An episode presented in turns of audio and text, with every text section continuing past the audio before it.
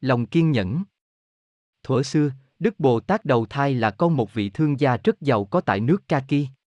Khi lớn lên Ngài dọn 500 cổ xe đi buôn. Một ngày kia đến ranh giới một bãi sa mạc rộng lớn, các nơi đó nhỏ li ti và hầm nóng như lửa đốt. Đức Bồ Tát thuê một người dẫn đường và sắm sửa lương thực, nước uống chờ trời tối mới tiếp tục cuộc hành trình. Đêm đi ngày nghỉ vì sự nóng bức vô cùng khó chịu. Khi đi được 58 dặm, Đức Bồ Tát nghĩ rằng, chỉ còn nốt một đêm mình sẽ ra khỏi sa mạc. Nhưng chẳng may người hướng đạo ngồi cổ xe đầu, vì mệt mỏi ngủ quên đi và để mấy con bò quay trở lại đường cũ. Tới hừng đông, người hướng đạo thức giấc cả sợ hô to ra lệnh cho đoàn xe ngừng lại.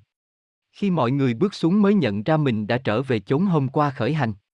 Tất cả ai nấy đều kinh hãi vì củi đốt và nước uống đã hết sạch.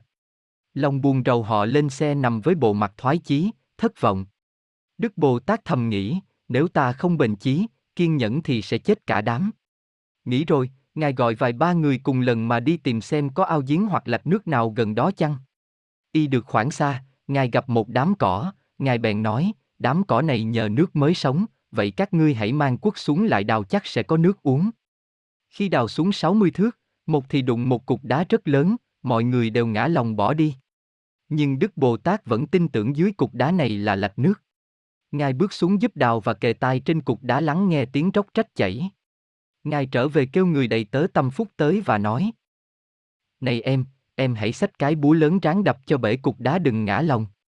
Nếu em không kiên nhẫn thì mọi người chúng ta đều chết khác cả. Người đầy tớ vâng lời cố sức đập tan mảnh đá rồi trở lên. Một lát sau, bỗng nước ở dưới trào lên tới miệng giếng.